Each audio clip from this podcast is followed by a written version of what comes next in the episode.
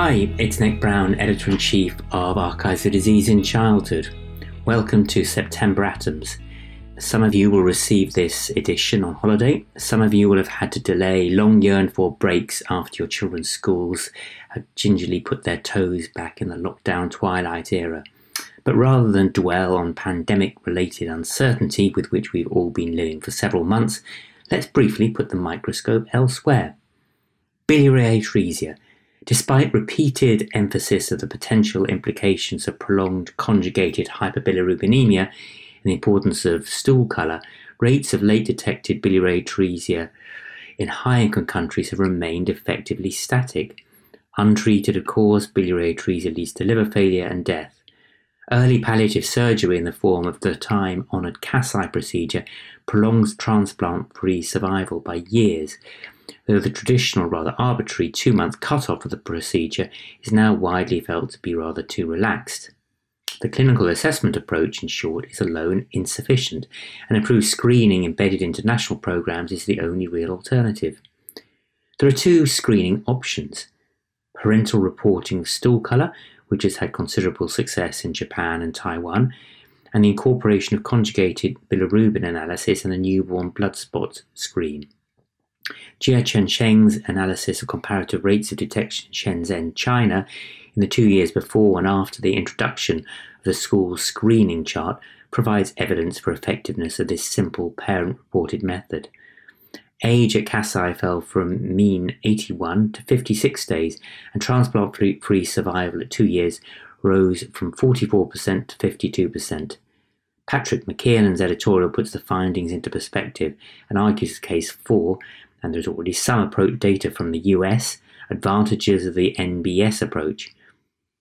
Whichever, and this is setting of dependent, is adopted, the days of the primary care referral secondary care assessment pathway are now as obsolete as the perennially contaminated bag urine samples once considered to be useful.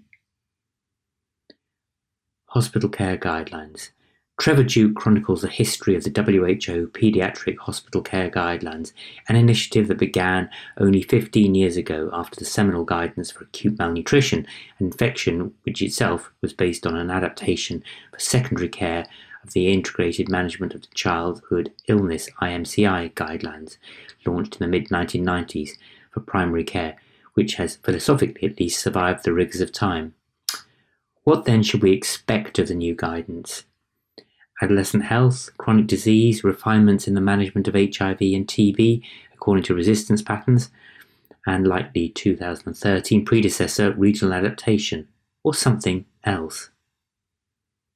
Antimicrobial stewardship, Vietnamese experience. Pneumonia is a syndromal diagnosis defined by the WHO as a constellation of signs, primarily age adjusted respiratory rate.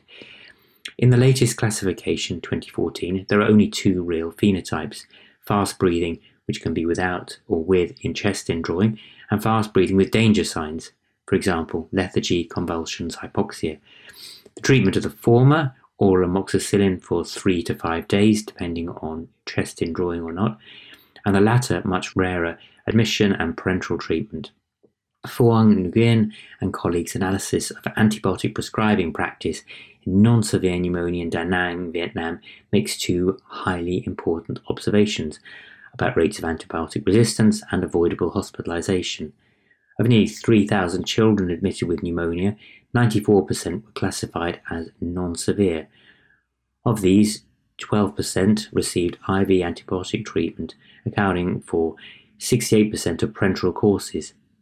In keeping with other Southeast Asian countries, one driver is socioeconomic, as young children's hospital care is funded centrally, so admission paradoxically cheaper both for the parents and more remunerative for the hospitals themselves.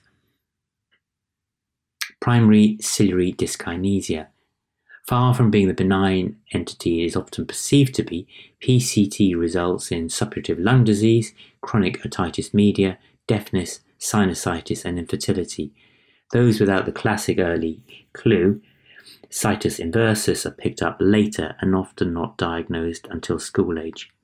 Bruno Rubbo and colleagues' analysis of four PCD centres comparing respiratory function in children with cystic fibrosis in England is salutary, with mean standard deviation FEV1 scores for children with PCD significantly lower than their CF counterparts. Meningococcal vaccination. The gestation of meningococcal B vaccination was, for primarily immunological reasons, a long and complicated one, completed decades after effective immunizations for types A, C, W, and Y were developed and introduced. It was finally licensed in the UK in 2013 and introduced into the primary vaccination programme in 2015. Though the trial evidence was promising, Catherine Isitt's paper of real life experience since describes how it has surpassed expectations in terms of the reduction of incidence of invasive meningococcal B disease. So, what else has been learned in the years since?